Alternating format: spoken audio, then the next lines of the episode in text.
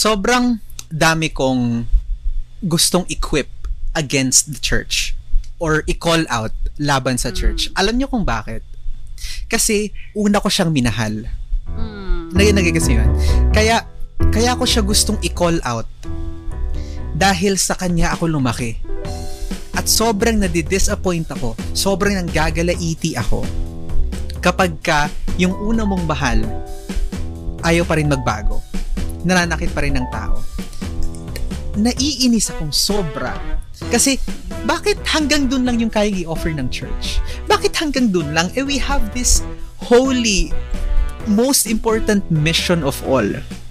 To be the substantial entity. To be this um best group of people that the world has ever seen. In fact, Jesus mentioned us bilang gift to the world. tayo yung, alam mo yun, tayo yung magko-continue ng, ng mission ni Jesus. Hello mga kakwentuhan! How are you guys doing? We're so excited that we're back with lots of stories to tell again and lots of insights to discover. Um, this is Ford, and I'll be one of your hosts in this podcast. You are listening to Stories ETC podcast, and we're coming back fresh with a new season called Church Wounds. And dito, pagfufokusan natin at pag-uusapan yung side na hindi natin madalas marinig when it comes to backsliding, pagkatisod, at pagiging hurt sa church. Want to create a safe space for these stories by making all of us aware sa realities nito. This is Dem, your host too, at makakasama rin natin si Coach Josh, ang coach ng Project Grow Bay Area bilang isa rin sa mga hosts. Hope you guys would find this helpful and you can always connect with us sa Facebook at PG Bay Area. We also have a new online community kung saan kayo naman yung gusto nating mapakinggan. It's called Kwentuhan Hub and it's a private Facebook group so you'll be safe there. We'll link it sa description.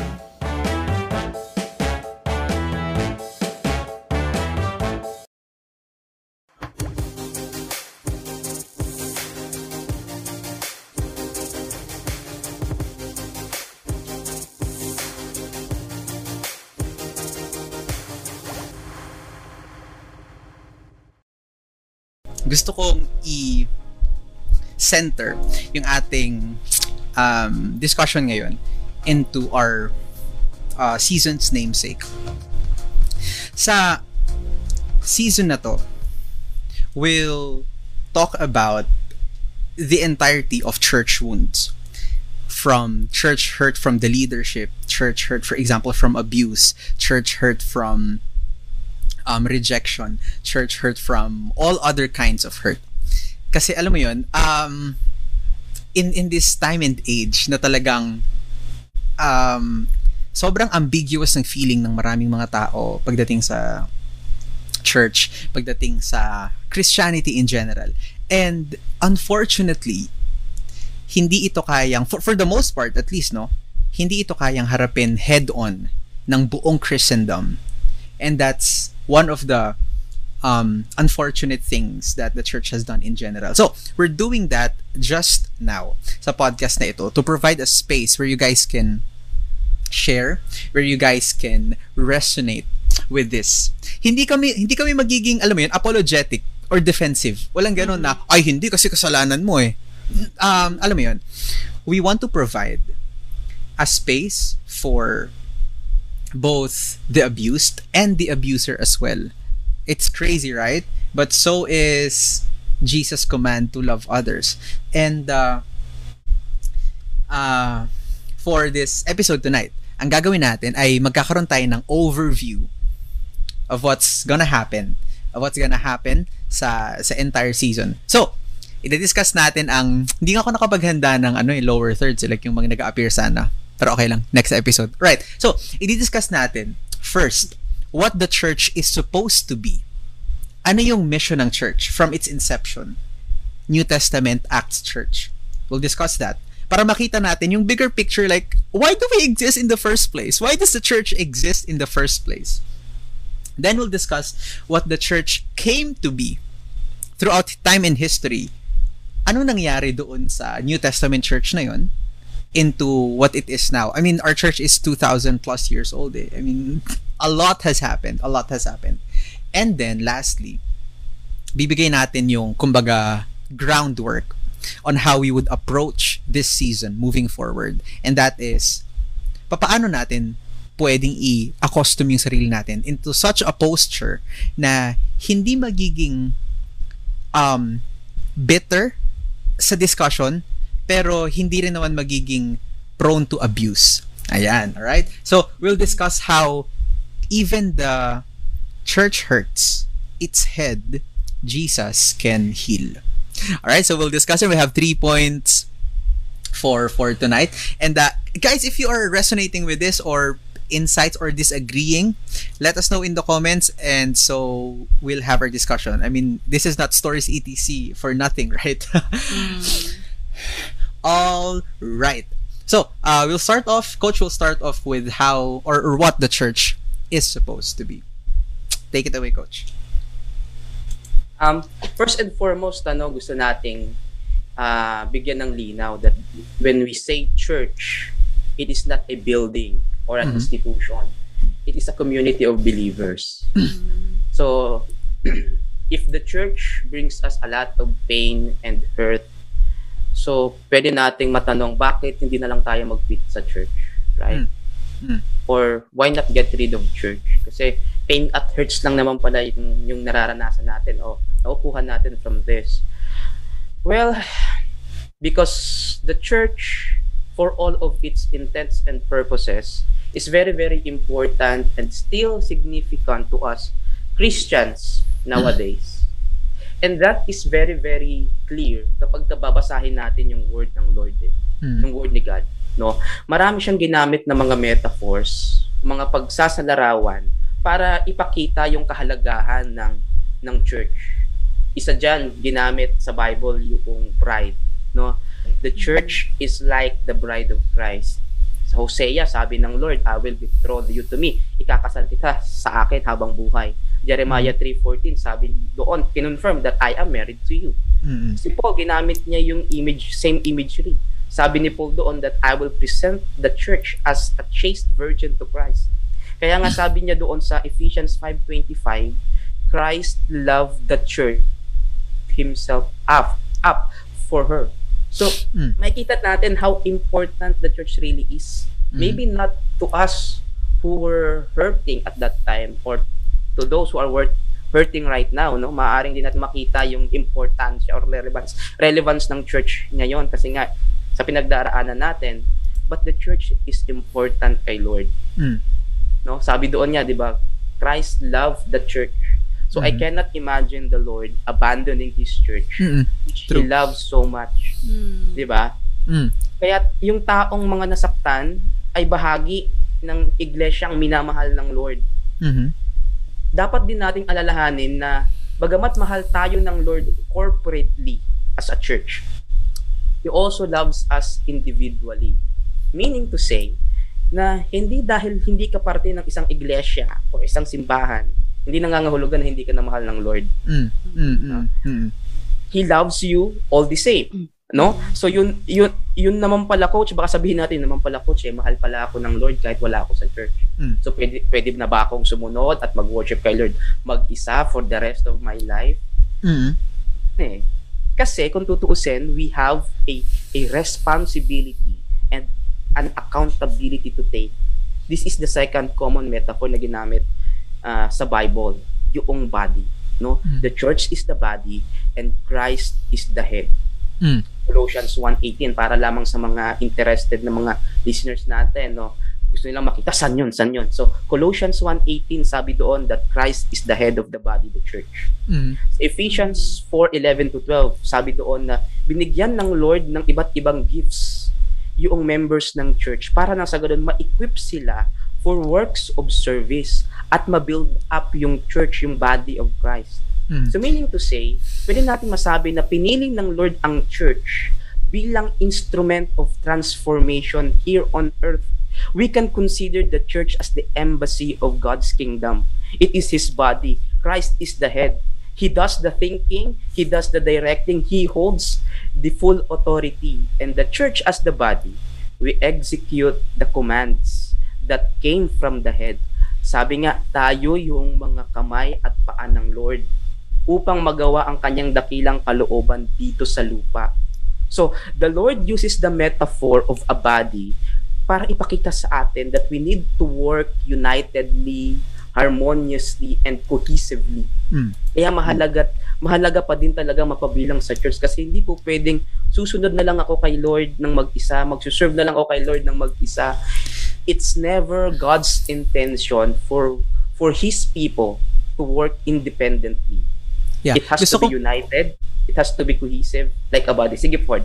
yeah, gusto ko mag-add on coach sa sinabi mo no kasi there are um uh listeners ngayon na sabihin ah ang dami namang sinasabi niya ni coach or or ano ba yung ano-ano na yan, 'di ba? Ba't may mga verses verses pa? Eto guys, um kaya natin to ginagawa. Etong kaya merong church wounds as as a season Pres- is precisely because we want the church to do its mission. We want the church to reform into how it's supposed to be. Kasi right now, it's, alam mo yun, it's all over the place. It's scattered. It's, it's chaotic. And, and, and that's a very saddening state. Kasi, the church was never, alam mo yun, left forsaken by Jesus. Sa lahat ng binigay na, na verses ni Coach, ano? The church was supposed to be Jesus' hands and feet themselves. I mean, the church carries a, a darn heavy burden and holy thing and act to do while waiting for the redemption. I mean, we, we'll um, explore more mamaya sa uh, sa point 2 and 3. Pero yun yung gusto kong sabihin from the get-go, no? Na the church is very, ano alam mo yun, is super, super set apart for its mission. At nakakainis, nakakapanggalaite. Kasi, of all the many things that we have done, that the church subculture has done, yun yung na-miss natin. eh, di ba? Wh- When we think of church subculture, we think of mega churches, um, worship bands, magagandang worship songs, um, outreaches or or whatnot, um, pious people going to a certain building every day. All of those things nagawa natin, pero yung mismong essence of communal, missional, incarnational uh, uh, activity to the world, alam mo yun, medyo nag-take ng backseat.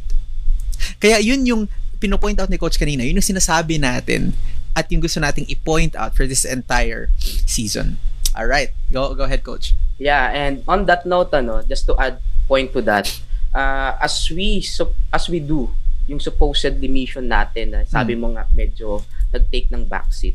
Gusto nang ng Lord na talagang we do it harmoniously. Mm, And while we mm. do it harmoniously, yung isa pang desire ng Lord na minsan na nami-miss din natin Ford. Mas na-miss natin to actually. Kung na-miss natin yung mission part, na-miss din natin itong part na to which is ito yung third metaphor sa Bible. Mm. Church as the family. Mm, mm, 'di ba? Ephesians 2:19, sabi doon we are members of of God's house household. Sa Galatians 6:10, sabi doon that we belong to the family of believers. Mm. Mm. So the church pala is supposed to be a, pa- a family where love and peace and care and understanding reigns. Kasi Mm. nandyan dapat si Lord sa gitna nun eh. 'Di ba? Totoo yun, totoo But- yun. Pero like any family on earth, the Mhm. church family is not perfect. It is a Mm. family of messed up people. That's true. That's true. Every single one is in need of God's grace to Mm. be transformed. Mm, mm, Diba? Mm. Every member of the family ay hindi pa perfectly na nababago ni Lord. Kaya minsan or madalas nasasaktan nila tayo. mm, mm. No? I want to clarify ano sa ating mga kwentuhan na I am not defending or justifying yung mga masasakit na ginawa ng church sa atin. Because all throughout this season you will hear us calling out the church that that wounds our dear members, Mm. right? What I'm saying at this point though is that as part of our personal and spiritual growth or maturity na pwede bang lawakan din natin yung ating pag-unawa sa ating church Mm. sa church na nabibilangan natin. Because after all, the the Lord is not yet not done yet transforming the church. Mhm, mhm. So I point out yon. So let us give it a bit of understanding Mm, mm. and patience. sa mga part natin.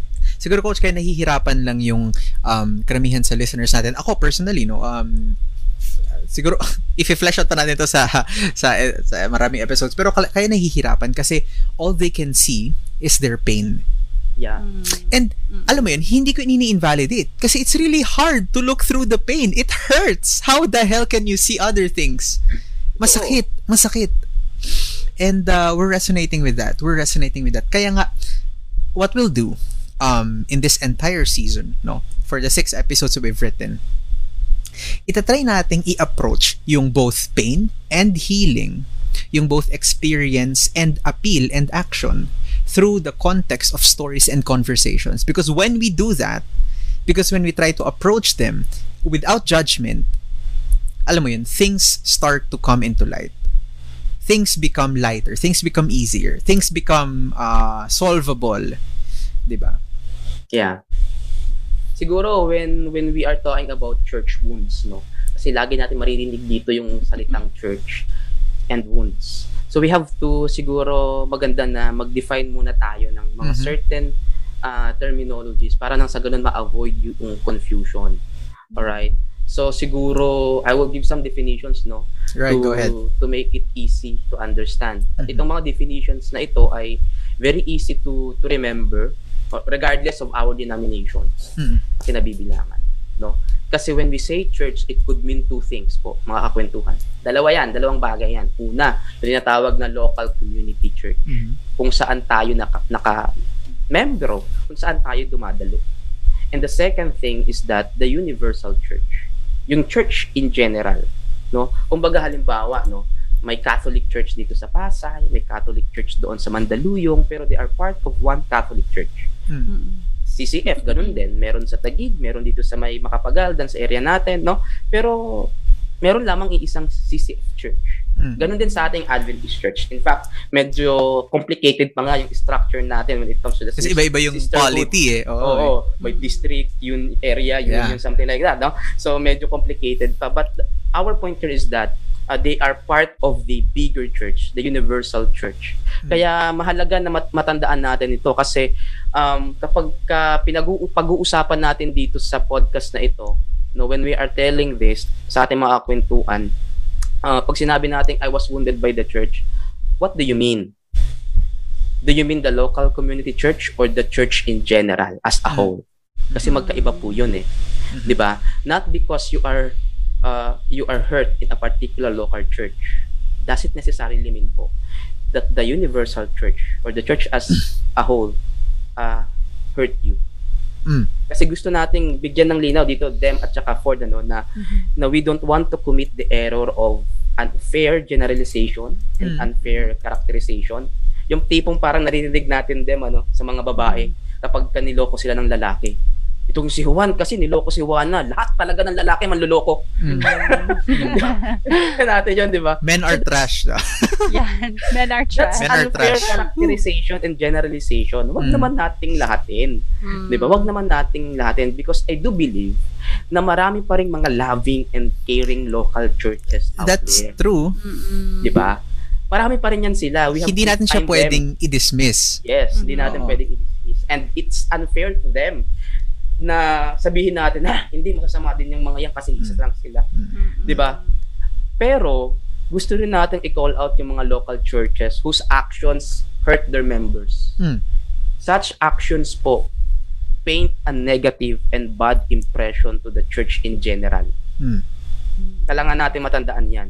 Kasi hindi nat kaya hindi natin masisisi yung mga sugatan nating members na minsan kapag ka nakakakita lamang ng church logo sa karatula sa daanan, nagiging masama na yung pakiramdam. Totoo, nag- totoo yun. Nagra-rush back yung mga painful memories, experiences nila sa church. Mm. 'Di ba? Kaya we have to really alam mo yun, maging maingat talaga tayo. We have to be accountable to our church family members. Totoo yun. And, and I, I'd like to add doon, Coach, na that this is a big but. Big, big, big but. Malaking pero. Na, although it's unfair uh, for everyone in general to to generalize, to hastily generalize the entire church, no, in general. Our actions as a part of the local church definitely contribute to the bad image that the church has done over the past 1,000, 2,000 years. Masama na nga yung image ng church on a lot of, alam mo yun, um, systemic and social issues. Sas dadagdagan mo pa. ano na lang nangyari sa image ng church, di ba? And this is a big but. This is a big but. Kaya, kaya alam mo yun, uh, sa, if you guys have noticed sa Prinascenti Coach, um, there's definitely always the both sides of the story. And we want to strike the balance in between para maka-attain tayo sa sa um I would say conducive place for growth na hindi ka magiging alam mo yun overly bitter pero hindi ka rin magiging defensive or apologetic kahit na may masama nang ginagawa yung church. So, how about you then? What do you think? Ayun, coach. Sa akin, sobrang mahalaga yung pagiging tactful ng mga members natin at, or as a church itself. Kasi, alam niyo yun, coach, na syempre, sa mga napag-usapan natin the past podcast natin, na iba-iba talaga yung mga tao, di ba? Kaya eh, sabi nyo nga, hindi natin masisisi bakit ganun yung naging pakiramdam nila, naging feeling nila towards the church. Kasi, yun nga, iba-iba tayo ng, iba-iba tayo as a person. So, sa tingin ko, mahalaga yung pagiging tactful at mahalaga rin na maging wider or maging Mm. open yung member sa sa kumbaga different sides may different sides sides of stories 'di ba mahalaga na alamin natin na um ito maaring para sa kinabubuti ng ng ka-member natin yung sinabi but at the same time naka-hurt siya kasi kumbaga wrong choice of words um yun basta may mga hindi ha kumbaga hindi sensitive ganon Mhm. na pagkaka so sobrang halaga nun para sa akin po Oo. And I am curious lang ano kasi baka mamaya ma, ma masabi ng mga kakwentuhan natin for tonight na ah, puro kabitiran yata tong episode na ito. Kasi church news, you know. Puro na lang kabitiran sa loob ng church. Hindi po. Actually, we also believe that the church has uh, given us Mm. also quite a wonderful memories. Di ba? Kaya ako Yeah. curious ako sa It's an inyong dalawa. experience eh. oo Ano yung eh. mga Yes, exactly. mga wonderful memories ninyo, experiences ninyo sa loob ng church. Something that you would you you could say na talagang help you grow as a person and as a disciple ng Lord. Siguro unahin natin kay Dem. Ikaw Dem, ano yung iyong mga karanasan? um okay naman char Hoy, that's my line. Ba't mo kinuha yun? so mamatay na, okay lang. Yan, ano. sorry, sorry. Linya pala ni Ford yan. Sorry, sorry. anyway, ayon sa akin, sobrang dami po talaga na natutu- natutunan ko sa church. Bata pa lang ako, parang exposed na ako sa ah, sa doctrine natin. Sa, kasi syempre yung family namin din eh, nagmula rin, ah, parang na-raise ako sa church. Ganyan. So, ayun. Um, dun sa church ko natutunan kung paano mas maging confident na mag-share sa ibang tao. Natuto akong maging caring sa mga tao. Kasi syempre, ano, bata ka pa lang, parang nakikita mo yung mga mga tao sa paligid mo, 'di ba? So parang natuto rin ako maging caring sa ah, kapwa ko, ganyan. And also, dun ako nahasa talaga. Hindi naman po kasi talaga ako yung mahilig makipag-usap na tao unless maano, unless ma unahan, may mag-initiate. Hanggang ngayon naman ganun. Pero at least Wala ka na- manloloko dito, Daidem. Hindi, joke lang. Pero yun nga, si Ford, alam ko yan, ganyan din siya kasi ano yan eh. Kaklase ko yan simula grade 1. Sure, pero yun nga po. Ano, wag ginugulo mo kasi ako, Ford. Ikaw eh. kasi. Nawawala ako sa... nawawala ako sa momentum. Ah, Sure. sige. Ayan, de joke lang. Pero ayun po, ah natuto ako na hasain nga yung mga talents, na-discover, kumbaga, yung mga talents, yung hidden talents na magagamit ko na hanggang ngayon po, nagagamit ko pa rin siya para i-share sa ibang tao. And habang tumatagal, lalong sumasarap. Chart. Labang, Wow. habang, tum- joke lang, habang tumatagal, Natikman mo na yung PAC? Anong lasa? yung semento, anong yung lasa nun? Mga taga-PAC na nakikinig, anong lasa? Paano naman? Pasya- taste reveal naman. habang tumatagal, lalong, ano, lalong kumbaga na-develop siya. Ah, may May Yan, nagtatanong dem, may nagtatanong. Ano po? Sa church mo rin daw ba nahanap yung love of your life? Hala! Sa, Um, sa Universal Church. Sa Universal Church. Oo, sa Universal Church. Universal ah. Universal Church yung ko. kasi Ano di ba daw yung sa, sagot? Sa church naman kasi coach, may branches pa tayo diyan. So Aha. hindi na yung ministry natin diyan hindi lang nag nagsistay sa ano sa building natin, 'di ba? Meron tayong mga Ah. outreach. Ayan coach, diyan Lumulusot. Lumulusot yung tan- sagot. Teka lang, makinig ka muna. Parang lumayo eh, no? Oo, lumayo eh. Tanong ko eh, lumayo eh. Sige lang, Dem. Baka naman doon na rin papunta. Ah, eto na nga, coach. Doon, doon po ako natutong mag sa church ako natutong makakilala ng mas maraming tao, maka, maka- maintindihan ko yung mga tao. Doon ako nakakilala ng mga tao na mahilig sa ministry, mahilig sa Mhm. pumunta sa bar. Ay, mali. sa, joke lang. Mahilig sa mga ministry. At yun nga po, dahil sa exposure mo sa iba't ibang klase ng tao within the church, syempre, ah, dun mo, nakakakilala ka ng mga tao, ah, match siguro kami nito. Ah, di ba? Ayun. Sabi ni- Tinder feels, ganun. Tinder feels, ni church ano, version. Sabi ni Ate Sara mo, iba yung ngiti ni Diadem ng usapang love Totoo lang. Totoo lang. Kayo naman mga pa-issue talaga kayo. Church wounds tayo ngayon. Hindi, totoo yun. Totoo yun talaga. Ah, sige, nagka-church wound din ako sa love life. sa love life. Hindi po. Pero yun nga po.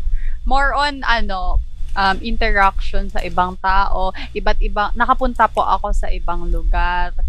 Sa iba't ibang lugar dahil sa church na encounter, na experience ko yung mga experience ng ibang tao, lalo na sa mga remote areas. Sobrang sarap po sa pakiramdam. For tawan-tawa ka na naman dyan. si Kaisa kasi nag-comment sino daw yan.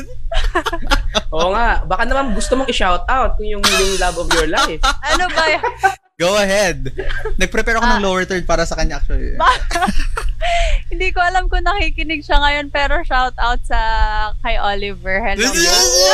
Napangalanan na po. Napangalanan na. Oliver, mga kaibigan. Okay, kung hindi Oliver ang pangalan nyo, umalis na kayo sa stream na to. Pero ayan, sa, sa within the church community ko rin yan na-meet si Oliver. And ano, thankful ako kay Lord. Eh, dahil Yun ang parang- thankful. Parang ano ah, na all thankful. hindi kasi, Lord, ah, ano, parang ano, parang nam- parang marami yung naging ana, nagkaroon ng church wound nung narinig na yung ano. Oy! Yung, sorry po sa mga umaasa, sa mga nagbabalak. Opo, pasensya Sorry na po. po, ano. Taken na po ang ating pong wonderful diadem. Ayan po.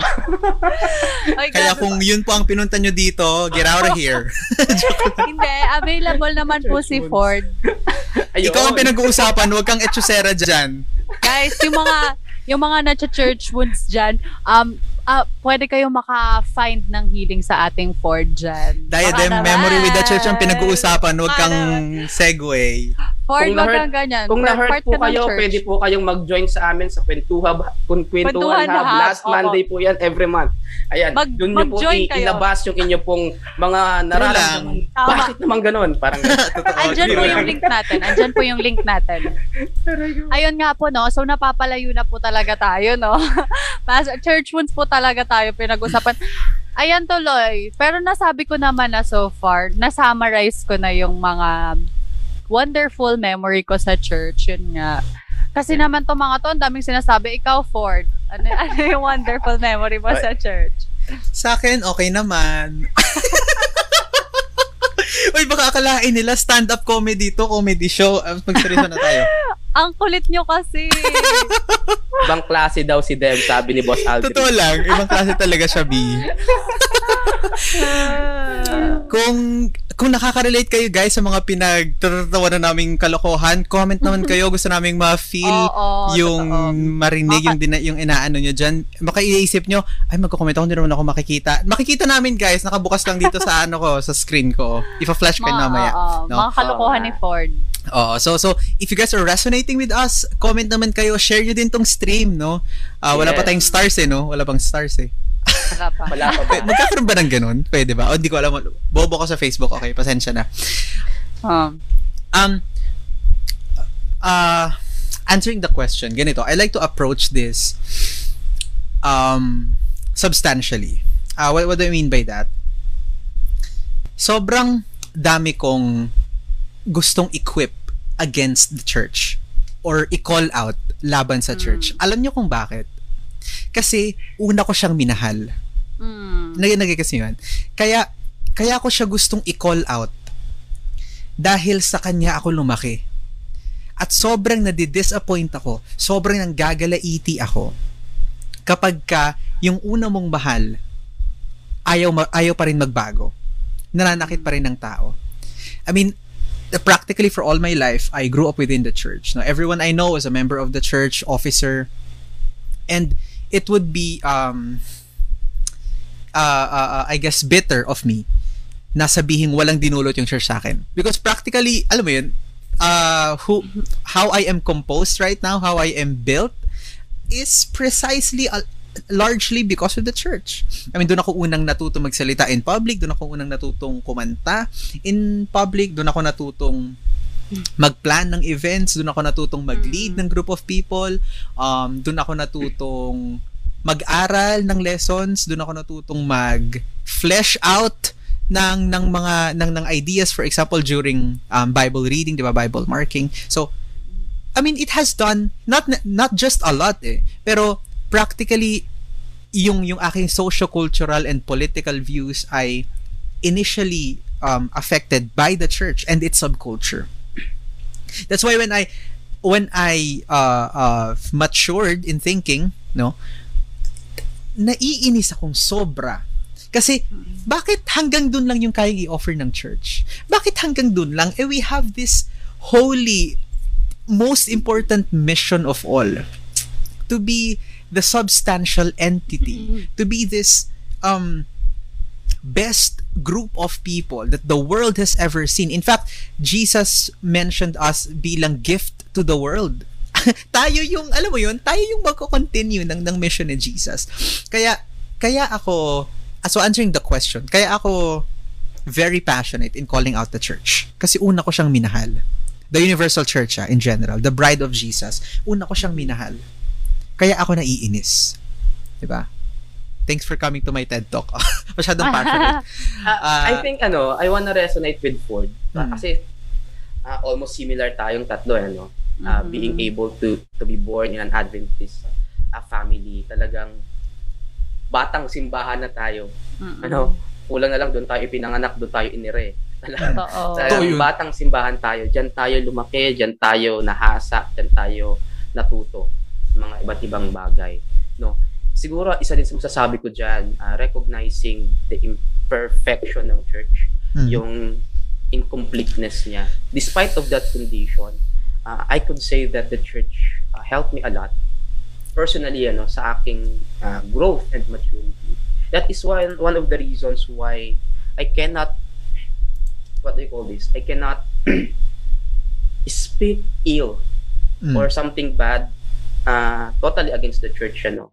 Uh, it also um, made me realize na talagang hindi inseper inseparable sa akin ng church. Sobrang Mm. halaga niya sa buhay ko. Mm-mm. Talagang na, naging integral part siya ng buhay ko. Mm. Yes, I recognize that uh, many times nasaktan ako ng family na to. Mana, maraming beses ako umiyak dito. Ano. Hindi pa naman yun yung kwento natin, pero I, I can say that the church contributed a lot uh, when it comes to my personal, to my spiritual growth. Kasi through the church, I came to know the Lord. Through the Mm. church, I was able to to know what the Lord's will eh, para sa buhay ko Mhm. doon ko natutunan kung ano yung gusto niya, kung ano yung hindi niya gusto. Doon ko rin, dito ko rin nakita yung love of my life. Kala mo lang, ikaw lang din. Yun, oh, shout out Baka naman puro love ang pinag-uusapan sa- natin dito. Sa, sa Patingin love of. Yes, my life Quinatics ko. ba kayo? Patingin nga, Kung- patingin kung nga. nasaan ka man, diyan ka na lang. Pakita naman dyan. ko. cabs. ano sa ate cabs?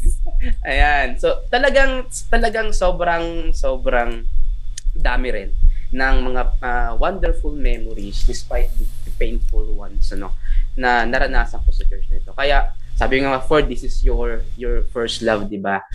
Ako rin ito yung aking first love and I still love the church Mm. kasi Mm.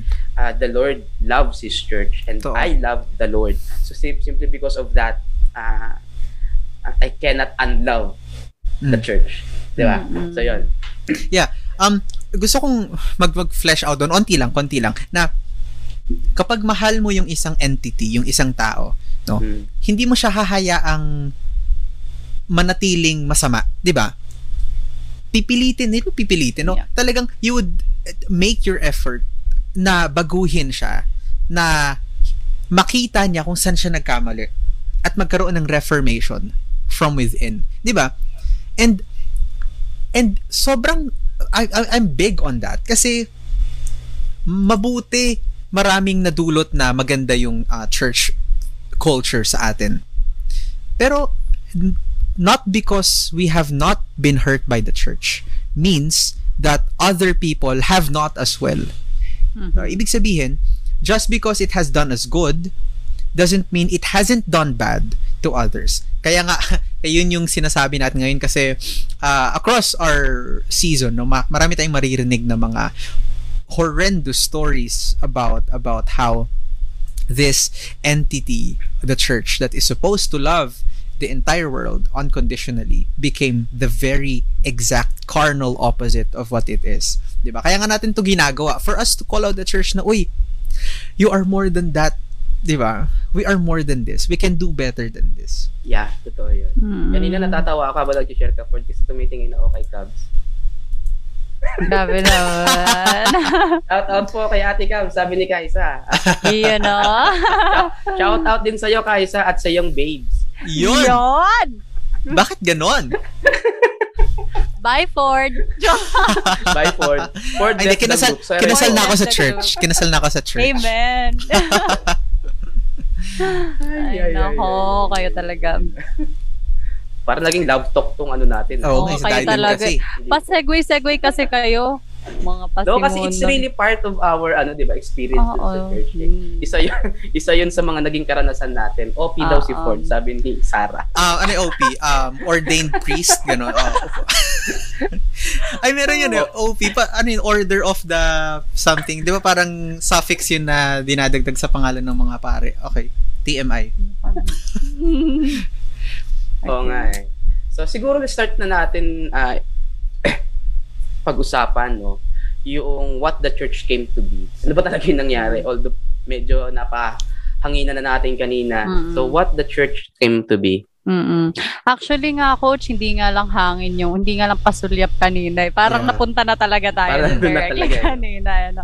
Pero yun nga, gusto ko lang ulitin ulit na ideally, yung church, yun yung place or yung group of people na supposed to be sila yung magmamahal sa atin. Doon natin mafe-feel na love natin, love may nagmamahal sa atin, parang safe haven natin siya, 'di ba? Pero ano nangyari? Minsan or madalas, hindi ko alam sa akin or sa or magkaiba ka, magkaiba tayo, 'di ba? Sa makakwentuhan natin diyan. Kung minsan lang ba o madalas na eto pa, dito pa tayo nasasaktan the most, Mm. Oh. 'di ba? Or um minsan ah, kumakausap tayo ng mga tao within the church or pumupunta tayo ng church para makahanap ng comfort, makahanap ng kausap or ng maka-find ng healing. Pero nangyayari otherwise, kabaliktaran, na parang lalo pa tayong natatrigger. Lalo Oh, pang na- nadadagdagan yung bigat ng nararamdaman natin kasi hindi aware yung mga tao na ganun yung impact na nadadala ng natin towards our brother or sister Mm. or ka-church natin, 'di ba? Yeah. Yun. Yeah. Um it's really sige, how would I put this, no? Um kaya siya very important or kaya natin to pinag-uusapan firstly. Um kasi lagi kong sinasabi kanina, this is not how it's supposed to be. This is this is how this is not the the church's mission. 'Di ba? I mean like I, I know you guys can can uh, resonate with me on this na every time pumupunta ka kapag leader ka for example ang gagawin mo during board meeting e conflict resolution Kapag Mhm. ka member ka naman, laging may bagong chismis. Kapag Mm. ka part ka naman ng team, alam mo yun, laging nabaril na naman yung plano natin. alam mo yung ganon? I mean, wow. It, you guys know that too well. And Mm-mm. kaya um al- alam mo yun from from from what from how uh we described the church how the church is supposed to be. No? So dapat siyang loving caring. Tulad nung church uh nung church New Testament church sa Acts di ba? Kita natin na ang words ng ni, King Herod ba yun? Ay hindi. Herod ba? And I forgot. Uh, don't quote me on that guys. Nalilimutan ko. I'm put on the spot. Pero yung basta sa sa Acts yung isang yung yung superpower uh, by the time ang ang term nun ay ang term niya sa church ay they turned the world upside down. I mean what kind of entity turns the world upside down? That's mm. crazy.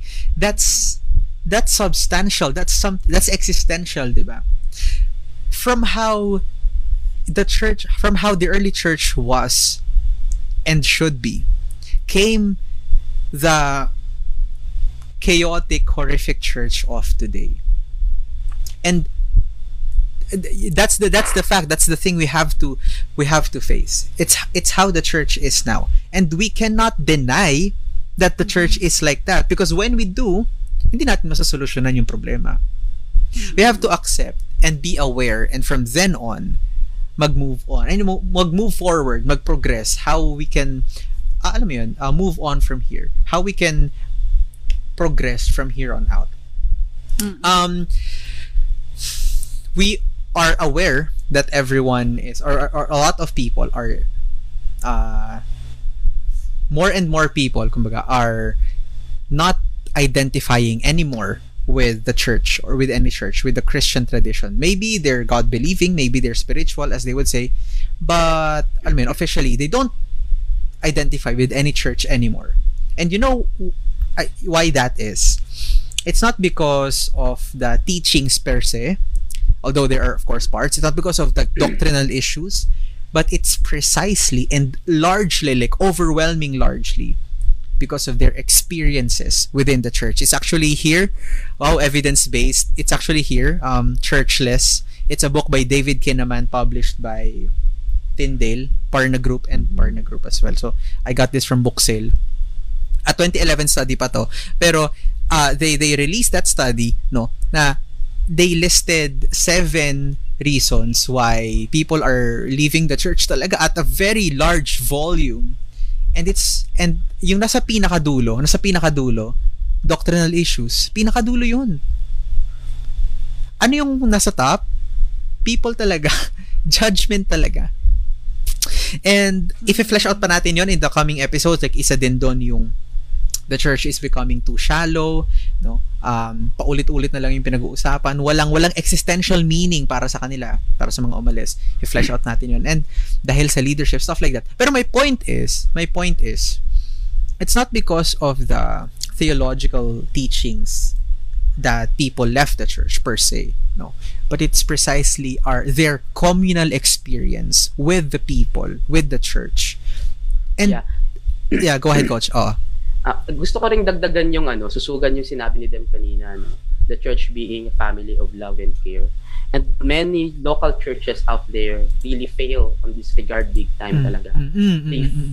fail to em- sympathize and empathize. In fact, their apathy makes wounds a lot bigger talaga. Ano yung karaniwang ginagawa ng church? Ano? Parang yung isang kwento sa libro na binabasa ko, may isang lalaki daw na nahulog sa isang. And he started yelling for help. Soon, may isang doctor na napadaan, napasilip sa butas. Ang ginawa ng doctor, he writes a prescription, tinapon dun sa butas, tapos umalis na. Hmm. And then, sumunod naman may isang priest or sabi na nating pastor, ang napadaan, napasilip dun sa butas. Ang ginawa ng pastor, pinag-pray yung lalaki, Hmm. tapos umalis. Hmm. And then, the guy in the hole starts yelling a lot louder. Soon, yung isang kaibigan niyang si Joe, no comes by, ang ginawa ni Joe, tumalon doon sa butas. Sabi to yung lalaki, anong ginagawa mo? Bakit ka tumalon dito eh? Tingnan mo, parehas na tuloy tayong na-stuck dito Mm. sa butas. Ang sagot ni Joe, I've been down here before Mm. and I know the way out. Mm. Minsan ganun yung Mm. treatment natin sa mga nasasaktan nating mga members no? When they are crying out for help, normally do. We give prescriptions. Mm. Ito ang dapat mong gawin. Ito yung dapat mong gawin. Ganito dapat ganyan. Huwag yan, huwag to. Something like that, di ba? Mm. Or di kaya, halika, pagpipray kita. Mm. Hindi na, hindi naman masama yon. I'm not saying that those things are true, Yeah, pero yeah, yeah, parang yeah. lacking. Oo, oo. Sobrang lacking. Kulang yung effort natin na binibigay para tulungan sila. Because there are times that we have to jump down to where they are and guide them Mm-mm. all the way out. No? So dapat ganun talaga yung ating Mm-mm. response din as a church. Meron yung isang tweet ako nakita, Parang no? it's okay ko. Ah, sige, go ahead, Dem, go ahead.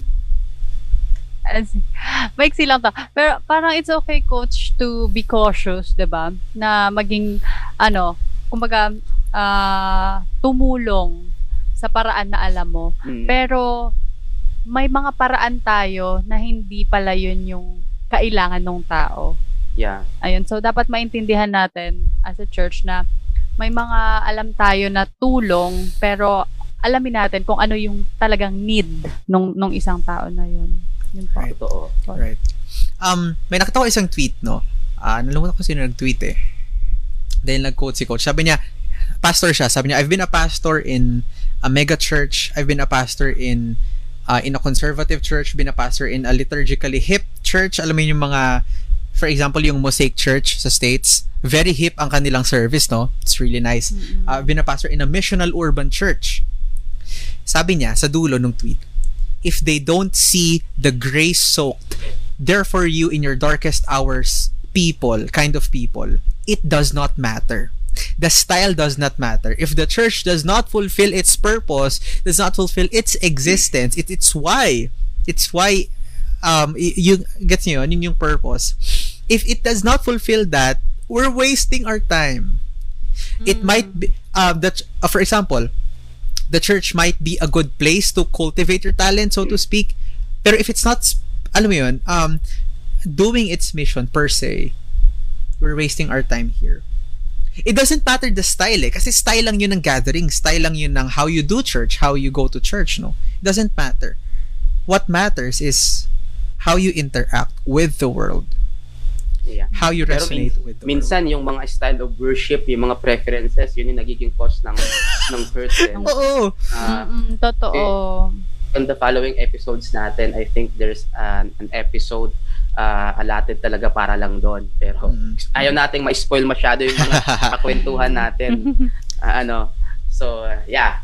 Kayo mga kakwentuhan, what do you po. think? Do you resonate with us? Ano yung inyong um, feeling dito? Uh, nang, nanggagalaiti na ba kayo? Kasi call out kami ng call out sa church, mga mga aktivista kami, puro ganun lang. Or do you resonate with us? Or do you have any, or do you Comment, resonate na, comment. oo, kasama din ako dyan. Been there Oo before. Or you have other, ano, insights. Let, let us know kasi it's really nice to to interact to Oo. interact with you guys. Or baka may mga tanong kayo dyan, pwede tayong tulungan. Yeah, yeah, yeah, yeah, yeah, yeah, yeah. Oo, pwede. Of course, yes, question. nandito kami para sagutin yung inyong mga yung inyong mga katanungan. Alright? Yes, yes. Yes. So, for the meantime, curious din ako, ano ba yung mga wounds na naranasan na experience? Ooh. Kung okay lang i-share, ano? Ah, hindi naman kailangang so much very, very specific. Siguro mga konti, little bit lang ng inyong mga naranasan na masasabi ninyong it's kind of painful and hurtful. Mhm. Alright. We have a question Or here. Biglang tumahimik, yun may dumahimik. Hindi, hindi. we have a question here kasi nakita ko. Um, do we answer muna or like do we address this question? Saan yon? Ah, Sa siguro, ating ano, comments. sagutin na lang natin after ng isang mag-share sa akin Alright, alright. dito sa ano. Okay, Simulan mo na. Ford. Kasi parang gustong mag nag-iinit ka na kanina pa eh. Oo eh. Passionate masyado, no?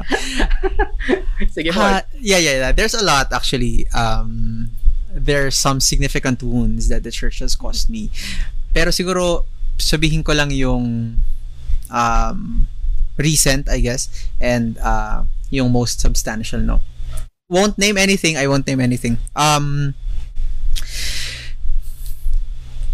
kapag ka, so, so, um, we were every one of us uh, ako sa family tatay ko nanay ko like everyone almost practically everyone I know within the family is within the church holds an office in the church no and uh, that went on for for practically all my all my past life eh, all my past years eh. it, it has been like that and then recently just just a few years ago um our method of leadership started to change. Ah, what do I mean by that? Yung nagiging se- emphasis, emphasis namin ng leadership ng pamilya nag-shift from from a church-centric message to more of a gospel-centered message. And believe this or not, believe this or not, our previous church wasn't gospel-centered. Oh, no. Of course, it's an Adventist church, but it wasn't gospel-centered. It was very church-centric. It was system-centric. No. So, um, of course, I mean, people grow eh, di ba? I, I, I, I grow, I, uh, I learn new things every day. People learn new things every day. And magkakaroon ka ng realization. Magkakaroon ka ng, um, di ba, di ba, kapag ka, ewan ko if you guys are, are doing that as well, pero ako, um, lagi ako nag-iisip bago ako matulog, kumbaga, like reflecting ganun. O kaya habang nagbabike or habang may binibili sa palengke, di ba minsan maka, mapapatanong ka sa sarili mo, kamusta na ba ako? Stuff like that, di ba? And during those times, uh, we were a leader in the church and uh, our message started to change. It was shifting from, yun nga, sabi ko kanina, um, from a liturgically centered message to a gospel centered one. And when changes happen within a church that is not yet ready for change, chaos ensues. No? And that's what happened sa amin. Um, I won't go into the details, pero essentially we were mudslung. No, we were defamed, I would say. Um, nagkaroon na ng faction, naghatian. Like legit, hatian. Ano to, civil war? Ganon. like legit, legit, promise. Like, oo. Sino kay Captain mo- America? Ah, siguro feeling mo nun ikaw si Ant-Man nun, no? Oo. Bigla. Totoo lang, totoo lang. Like, pa- paano mo yun i-hold together eh meron kang friends on both sides? I mean, bakit kailangang mag-take sides in the first place? Stuff like that. And ang, ang pinagtatalunan, hindi naman substantial eh dahil, ganun. So, long story short, um, it was becoming super, super, super toxic na for us within the church community. No? Um, na the only logical thing to do, the only human thing to do was to get out of the abuse of that church community. So we Ford, had Ang ganda, ang ganda, wait lang Ford, no? Ang ganda Yeah, yeah, lang kasi nung sinabi ni Coach Faith doon sa sinabi mo, no? Yung church ay para bagang they are exalting the Seventh-day Adventist Church versus exalting Jesus. Mm. Na talagang minsan Mm. church yung naaangat instead na yung head ng church, Mm. which is Christ. Mm. Yun yung nakakalungkot. Yun yung Totoo. nakakalungkot. Totoo. Yeah. Sige, Ford. ang ang nakakalungkot dito sa sa sa personal experience namin, we weren't saying anything against the church, against the fundamental beliefs. Ano, it was nothing. I mean, it was it was actually simply shifting the focus to a gospel-centered one. It was just that. It was just that. Pero dahil change, dahil hindi sila sanay doon, dahil hindi tayo sanay as a church sa gospel-centered message. Dahil nga the church, as we pointed out in point 2 kanina, dahil the church came to be how it is now. Because the church was essentially corrupted, nahihirapan tayo as the church tanggapin yung ganong messages. Kasi, alam mo, alam mo bakit? Kasi lumaki din ako na hindi ganun. I mean, the church that I grew up in, the culture that I grew up in, wasn't gospel-centered as well. So, nagigets ko yun. Pero yun nga, as I was saying, um, it grew to be very, very, very toxic na talaga. Meron ng siraan, like every Saturday, pag pupunta ka doon, sinasaktan ka ng sikmura dahil ano na namang mangyayari, ano na namang maririnig ko. Tapos every board, no, monthly, ang tanong mo, sino na naman kaya yung magka, yung ah ah, magsasalita sa board against sa stuff stuff stuff like that no? Kapag magtatawag ka na uh, during that time I was an AY leader and also a member ng ah, district federation youth district federation. Pagka magkatawag ka ng ah, council meeting pahirapan sa pagtawag kasi yung mga iba eh hindi na naniniwala sa stuff like that. Leadership stuff. And that went on for a good few years until it came a reaching point na pati kami within the family sobrang affected na talaga. I mean, hindi na payapa yung buhay namin. Sobrang, sobrang, sobrang toxic na ng buhay namin. Kasi uh, practically our lives were revolving around the church eh. Ganun kami ka ka ka ano 'yun, kakadikit sa church activities. Practically our lives were revolving around the church. Our Sundays laging nandun, 'di ba? Small group stuff like that. Mon- Wednesdays, Fridays, paghahanda, stuff like that. Mm. Pero after that, ano, what did you do next? So yun nga, um, after we uh, resigned from our posts, we had Mhm. to get out of the abusive relationship within the, the that certain church community, and we had to rest. We had to Mhm. rest, think things through, no, and then ayon. Uh, after that, we found or or tried discovered Grow Community. We went first to to BGC and then sa Makati. And um I, I we would go more and more later sa sa how we were received, how we were such like that. Pero um kaya kaya sobrang ano, sobrang lakas ng gusto kong isigaw pagdating sa church kasi gusto kong sabihin na hindi lahat ng church ganun Mm. na things can change. Things Yes. can change. And things should change. Because when we went to grow community this was an, an, an adventist church same things like working under the same system and polity stuff like that. Pero the dna was different. Mhm. the dna was different. And it was like very ano it was like a v- very much 180 degree turn eh. Kasi nakita namin yung acceptance that we haven't experienced in our lives. Kaya for for the good few months that we have done that, talagang alam mo yun, matinding change, matinding um ups turning upside down of our identities. And it was a good thing. It was a good turning upside down. So yeah, we we can speak more of that uh, siguro in the uh, episodes to come. Pero essentially, yeah. Talagang alam mo yun, yung church hindi ko hindi ko sinasabing ay sa amin yung pinakamagandang church wound, pinakamasakit. hindi ganoon. Pero essentially um our church wound has been very existential. Kasi almost every facet of my life was about the church. Mhm. Kaya kapag tinanggal mo yung church sa akin, ang hirap kumuha ng identity mula sa kahit saan. Alam mo, nagdigas yun guys. So, Yes. kaya ko to sinasabi. Kasi hindi lang hindi lang siya simpleng bagay. Kasi the church is a large part in everyone's lives, in a lot of people's lives. And let's make it worth the while na Mhm. malaking bahagi tayo ng buhay ng ibang tao. Let's make it worthwhile na minsan pa naging bahagi tayo ng buhay ng tao. Pero ayun nga, sadly, as we have pointed out kanina, uh, it's always the opposite. It's almost always the opposite. Mhm. Ayun, Ford, yung sinasabi ni, ni Coach kanina, di ba, na ah, parang kayo, kayo or yung family nyo yung ah, witness na na ang sinasabi ni Coach kanina na hindi hindi ibig sabihin na nasaktan ka sa part na to ng church. E, ibig sabihin sa Universal Universal Church ay pare-pareho na, 'di ba? Kumbaga, may mayroon pa rin naman na mabuti.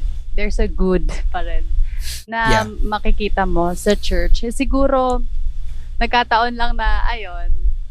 Para Kaya nga- magkaroon ng Yeah, yeah. changes, ba? Oo. Kaya nga gusto ko ngang sabihin sa inyo Ford na I think I can see how the Lord the Lord's hands work in in your family in your life. Mm. And Mm. although you have been sadly you have been hurt in a particular church, I do believe na hindi yun ang intention ng Lord para Mm. sa, Yes. para sa inyo. That's true. That's Talagang true. maka-experience kayo ng ganong sakit Mm-mm. sa buhay ninyo. Going back to the question ni Tita Grace, ano, yung nga, yung issue ng apathy na, ano, open secret. So why is the church so silent about about it? Um, one of, I, I don't know exactly why, pero siguro isa sa mga tansya ko lang po, ano, tansya ko lang is that uh, the church is trying to preserve its, its image Mm, mm. na ayaw nilang masira, no? Baka nga baka nga itong podcast namin magkaroon ako ng notice. Oy, bakit niya pinag-uusapan yan? Mm. We're trying to tell I-highlight lang natin. fellow we, we are trying to te- I am trying to tell our fellow members na we are not trying we are not doing this season this podcast series para kalabanin ang church, no. Mahal na mahal namin ang church. And the fact na nakikita namin na mayroong problema sa isang iglesyang mahal namin, I don't, we don't want to keep silent. Talagang we, we want to voice out our concerns because we want We want the church to, to transform. We want our church to be revived. Sabi nga natin lagi, revival and reformation. So, it is, this is one way of us telling our members, our church family, our church leaders, that there must be a revival and reformation, a transformation, an Mm. existen- existential, substantial transformation sa loob ng ating church. Ano? So, I think I would say to Tita Grace that this is one of the ways we could we could use, no? Bilang ako, Mm. bilang part ng church na I wanna call out the church. I don't want to be silent. We don't want to be silent. And we want you po na maging bahagi ng ng podcast na ito, ng, ng campaign na ito, na talagang kailangan magkaroon ng healing ang ating mga chur- wounded church members at hindi na po ito maulit. And with that, I would like to share my own wounds. Kasi Yeah. alam nyo, grabe talaga. And I don't want to spoil our listeners with so much details kasi I want to reserve this particular story para sa susunod na, si- na episode, season 2 natin. Ano, ah, kasi mas akma yung experience na to doon eh. Pero what I can say ah, now is that that particular experience made me cry a lot, a lot at night. It made me harbor ill feelings towards towards a local church talaga. Ano, so much so that I decided to withdraw from the from attending that church. Ano, parang kay, ako rin kayo for the no, I, I withdraw from the church and I start attending looking for churches na talagang I would feel that I belong, that I could be Mm. accepted, that I will not be judged for who I am and what I do, di ba? So, siguro marami sa mga kakwentuhan natin na makaka-relate dito ngayon. So, I, w- I would I would like to say this that I know what it's like to cry at, at night because naalala mo ver, verbatimly yung mga Mm. masasakit na na salitang nasabi sa iyo. I know what it's like to to play scenarios of in your head, no? Scenarios of after scenarios, yung mga bagay-bagay na sana nasabi mo at that particular time na sana ginawa mo in response doon sa sinabi at ginawa sa iyo. Only realizing at the end of the day na hindi na pala mangyayari yun kasi nag- Mm. nangyari na eh, no? you, you, you cannot change. You can no longer change what happened no matter how much you wish for it to happen. Mm. 'Di ba? I know what it's like to hate, to be angry. I know what it's like to be mad. I know what it's like to quit the responsibilities given to you due to pain. No? Kaya ah, we are here to tell you na hindi kayo nag-iisa. Mm. We are one of you guys. We are one of we were once. Ah, probably baka nga hanggang ngayon eh. Even until now, yeah. Ah, 'Di ba? Masakit pa rin hanggang ngayon. Mm. But hey, sama-sama tayo dito. Kaya Mm. if you want to voice out your your hurts, your pains, your your your feelings mga kaibigan, Kwentuhan Hub is here for you. You can join us on Mondays, la- last Monday ng ng month na to para nang sa ganun ay mapag-usapan natin yung inyong pong mga different hurts. Kaya, Um, gusto kong siguro mag uh, weigh in doon sa doon sa question ni Mama ano. This is I guess um the one, of the primary reasons kung bakit yung apathy within the church amongst many other things yung culture ng abuse we'll, we'll have an episode on that yung um, abusive leadership yung bull- bullying leadership ay alam mo yun um dawag pa rin sa loob ng iglesia. No weed pa din sa loob ng iglesia. It's, is because ayaw natin as a church maging accountable sa isa't isa. Magiging accountable sa sarili natin because that would um, remove us from our comfort zones. And uh, babalik siya doon sa na, napag-usapan natin kanina na it's because the church lost its purpose. The church lost its mission. No, we won't be purely theological and doctrinal dito and and um, stuff like that or or intellectual. We will be going large on stories. Pero yun, I guess it's because we lost sight of our mission. We lost image kung sino ba talaga tayo. Kaya different stuff, different bad stuff happens, yeah. 'di ba? And gusto ko rin, gusto ko ulit linawin ano, we are not here to to paint uh, a very very evil uh, picture when it when it comes to church. Just ima just picture us like Paul. Alam mo yon yung mga epistles niya is actually isinulat para Mm. i-resolve yung mga hindi magagandang nangyayari sa loob ng iglesia. Yung divisions, yung mga judgments and criticisms, yung mga theo- theological issues and and like that, 'di ba? Mm. Kaya sinulat ni, ni ni Paul yung mga epistles na yun eh kasi kung tutusin he is resolving the different ano uh, issues sa loob ng church. Mm. And all this this podcast aims to do just like that po. No, para nang sa ganun ma-call out talaga yung mga dapat itama sa loob ng ating church because we believe that this church is the bride of Christ. 'Di ba? Mm. Ito yung yung mahal ng Panginoon. He died for this church and it's so sad to see its church doing something not what it's supposed to be. Right. 'Di ba? Right. No, kaya, kaya nga ano eh, kaya nga gagawin, di ba, pang ilang beses siguro natin ito inulit. It's not to, to, uh, throw rocks at the church and for that sake alone. I mean, pr- practically, practically, yung mga sinabi ni Jesus against the Pharisees, yung woes niya, di ba, to the Pharisees, it's a way of calling out. Does that mean that Jesus did not love the Phar- Pharisees? I don't believe so. It's because he was calling out for reformation. Di ba? For, for them. Yeah. So, yeah. Um, kaya natin to ginagawa kasi gusto nating magbago yung church. Alam nating the church is capable of doing so much more than what it's currently doing right now. 'Di ba? And uh, yeah, yeah, I guess I guess yun yung pwede kong maging sagot doon sa question ni Mama. Yeah. And thank you, thank you very much po dyan, uh, Tita Grace, ano, for your questions. I think we will hear more about about that from, I don't know, her? ano, sa Them. mga susunod na mga episodes. Hello. Spoiler alert, ano? They're from them, Spoiler, spoiler alert. But, and because we don't want to keep our kakwentuhan very, very late right now, we would like to move to point three. Mhm. No, na gusto nating sabihin na regardless of our ill feelings about the church, it still remains the body and the bride of Christ. Yes, the church is not perfect, but we can have peace in the fact in the fact that Christ is perfect. Mhm. We can rest in the truth that though the church hurts us, Christ heals us. Because of that, yung feeling of hatred and anger, yung spirit of vengeance, pwede nating ibigay kay Lord. Kasi sabi nga ng Lord, vengeance is mine. So, we can still be in the church despite being hurt. Mm. Because we know that we have a Lord na talagang nandyan para tulungan tayong gumaling, maghilom yung mga sugat at magawang mapatawad yung mga taong nakasakit sa atin. Di ba? And I think uh, this calls on the importance of the church as a community. And I Mm. think Ford would would expand more on that in this point. yes, ano, it's it's not gonna be helpful, no, I would say, kapag ka laging, oops, there we go, kapag ka laging bitter, I would say, yung magiging posture natin towards not not just the church, but for people who have hurt us, no, na laging vengeful, laging laging ill feeling. I mean, it's not good for the heart. Hindi magandang laging kang galit, I guess.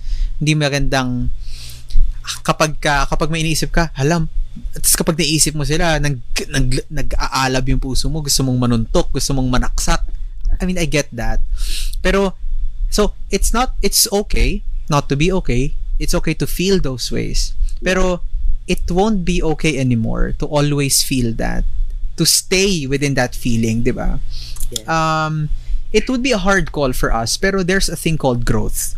And there's a thing called healing no na pwede na attainable attainable siya yun yung gusto nating i-claim na healing and growth can happen can happen and a large part of how healing can actually affect us is community.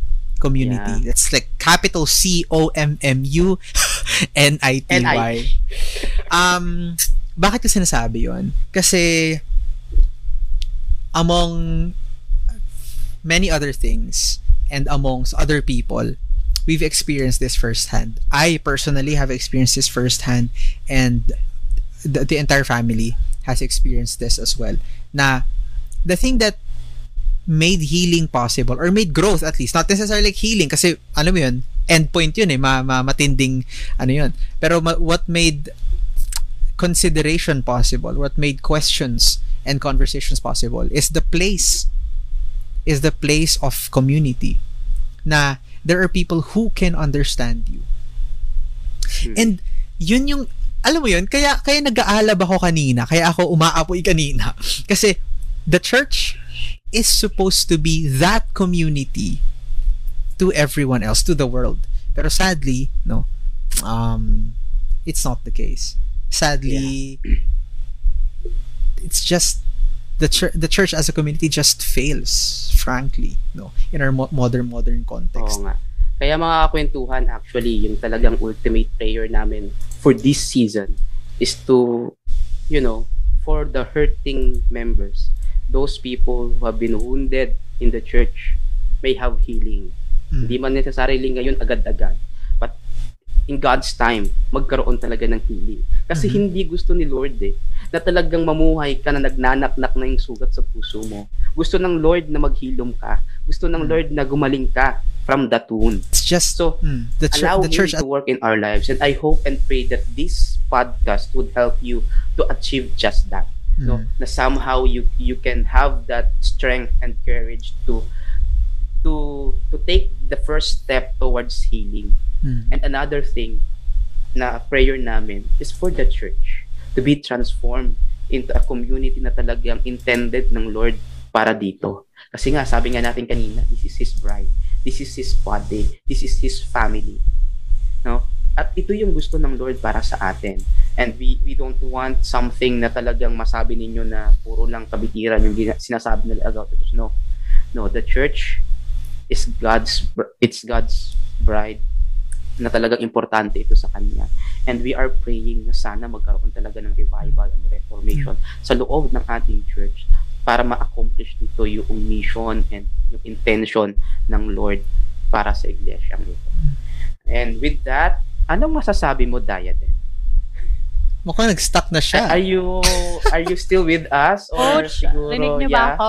oo yes. pero yung avatar mo hindi gumagalaw Avatar mo medyo Sige po, hindi kasi gumagalaw. nagkaroon ako ng problem sa aking Wow. camera. two problems na yon in a night Pero, medyo hindi pala nag, may, may sira yung cord ko. But anyway. Sige okay lang. oh, maganda naman yung pagkakapost ng picture mo dyan, eh, no? Nakikita ko nga sarili ko nakakainis para akong inosente na ewan. Pero, na-conclusion na tayo, no? Sorry. Sorry po sa pangyayari naganap sa akin. Pero, ayun po. Para sa akin, sa ating pag-uusap ngayon, sa ating pagkakwentuhan, na-realize ko na um, ang siguro ma-encounter pa natin to sa next episodes, no? Pero just a glimpse na ah, sobrang dami nating may mga rules tayo sa church natin. Meron tayong traditions, ganyan. And sana sa sana sa pag ah, hindi hindi sa sobrang pagko-confirm natin sa mga traditions na to or sa pag-break ng rules na to. Um, pag may nakita tayong kasama natin sa mga kas- church natin or kapwa natin, sana wag natin kalimutan na kasama sa mission natin as a church na alagaan natin yung ka-member natin, yung family natin sa church natin, Mm. yung mga kasama natin doon. Hindi lang yung mga tao na hindi pa nakakaalam ng mission, ng hindi lang yung mga tao na paaabutan natin ng mission, kundi magsa-start yung mission na yon sa family natin sa church po. Mm. Ayun lamang. Sige, for conclusion, Ford. Yeah. Um, I guess simple lang yung sinasabi natin, ano. It's that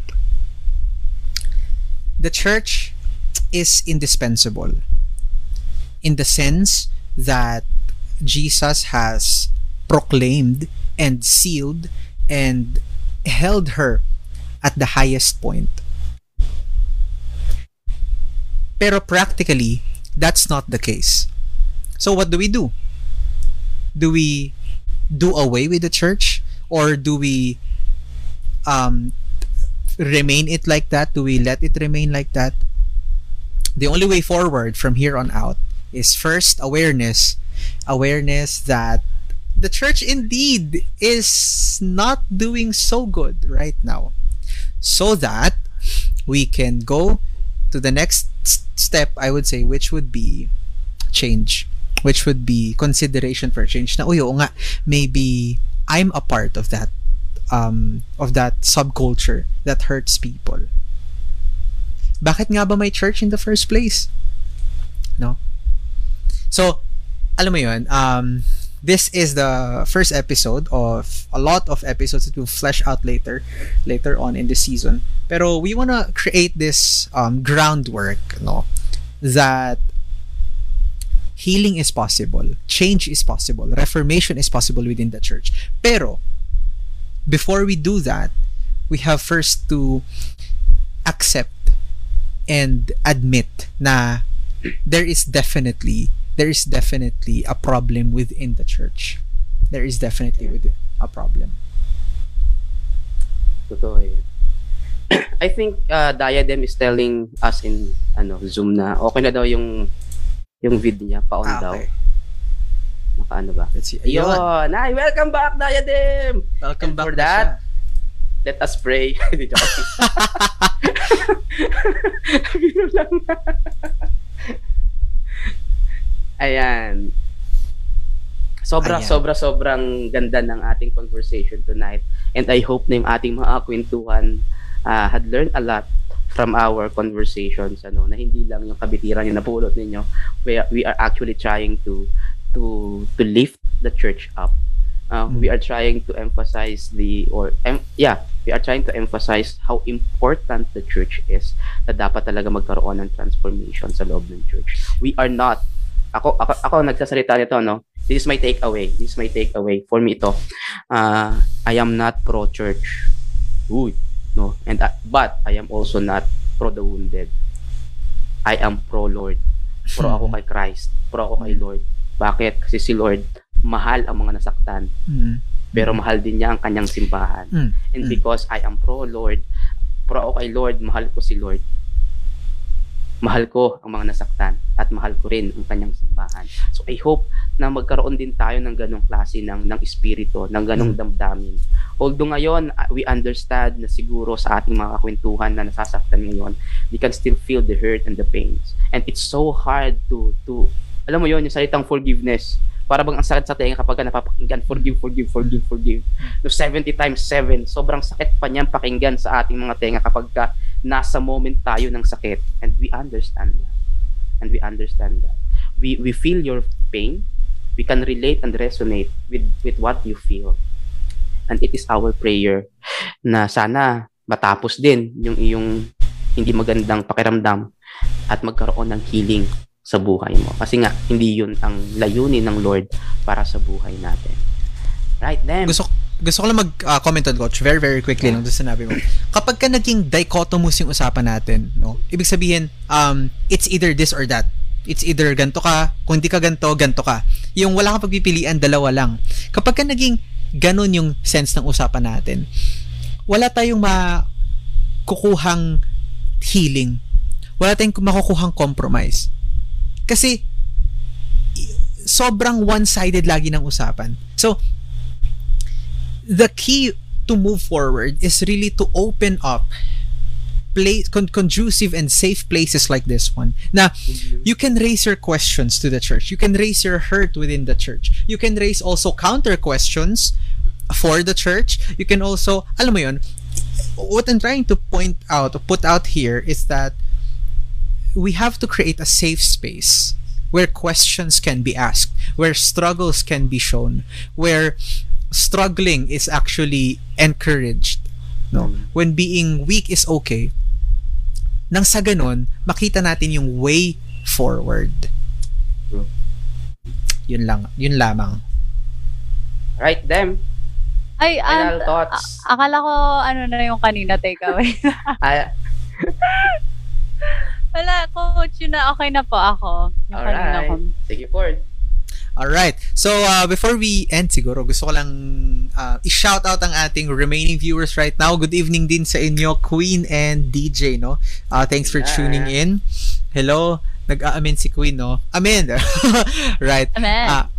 Man thank you thank you guys for tuning in it it's, has been very ano um, fruitful um, hearing your questions guys hearing what you think no so again again if you want to dig deep and ask us more questions um you, you can check out Kwentuhan Hub Facebook group in the description of this video. Um, if you want to if you want to yeah, have these kinds of places no? Gusto namin kayong marinig. Um, you can you can check that out and join that. That would be every last Monday of the month as for now no? 8 p.m. yun makikita niyo yan sa ticker sa baba right sabi ni Grace Filomeno sabi ni Mama like all wounds church wounds can also heal di ba Yes, amen. pero it will only heal again kapag ni-recognize mong nandun Nandoon. kapag ni-recognize mong nandun. At kapag ka hindi mo kinakalikot ng kinakalikot, 'di ba? Case in Totoo. point, case in point. Itong aking itong aking pimple sa aking right cheek. it's it's a Parang meron huge din ako niyan. It's a huge one, you know. Magkapatid yata yung pimple natin. Niisip ko nga kung pa um Parehas na side eh. nagsimula lang to, nagsimula lang to ng maliit, no? Pero kinalikot ko ng kinalikot, hindi ko hinayaang ano yun, matuyo, umayos. Lumaki ng ganyan, na parang ng crater sa moon. Ah, my point is, my point is, kapag ka lagi nakakalikot yung church wound, ibig sabihin, kapag ka nandun ka pa rin sa isang abusive relationship, kapag ka lagi siyang dinudutot ng dinudutot, laging ginagalaw ng ginagalaw, paano gagaling yan? No? So, church wounds can heal within the right contexts, within the right community. And ito yung lagi ko appeal, lagi yung appeal ni Coach. We want to be that community to you guys. The entire Grow community, the entire Project Grow Bay area really commits commits um, its entire existence in the hearing of your stories. And uh, I know you'll hear this soon. So, if if you want to, alam yun, have these kinds of conversation, if you want to voice out, just hit us up. Just give us a message. Give us a message. And we'll be there for you. Thank you guys for tuning in. Thank you sa mga nag-heart, Yes, heart, thank you, heart, thank you, heart ko thank rin. you. Thank Hearts. you. Sobrang salamat Hearts. sa mga sumubaybay. Thank you guys for- at for- Thank for you, tuning guys. in. Thank you sa mga nagstay. Thank you sa We will mga be nag back next Sunday. We will be back next Sunday. And We'll be we back next Sunday. You will also tune in, no? Ah, hit the like and share button po ng aming pong episodes para lang sa mas marami yung makapakinig ng ng episode na ito at marami po ang mag-benefit. Right. Alrighty. So, with along with Coach, no, this has been Ford. And them, and you are listening to Stories, Stories ETC podcast. podcast.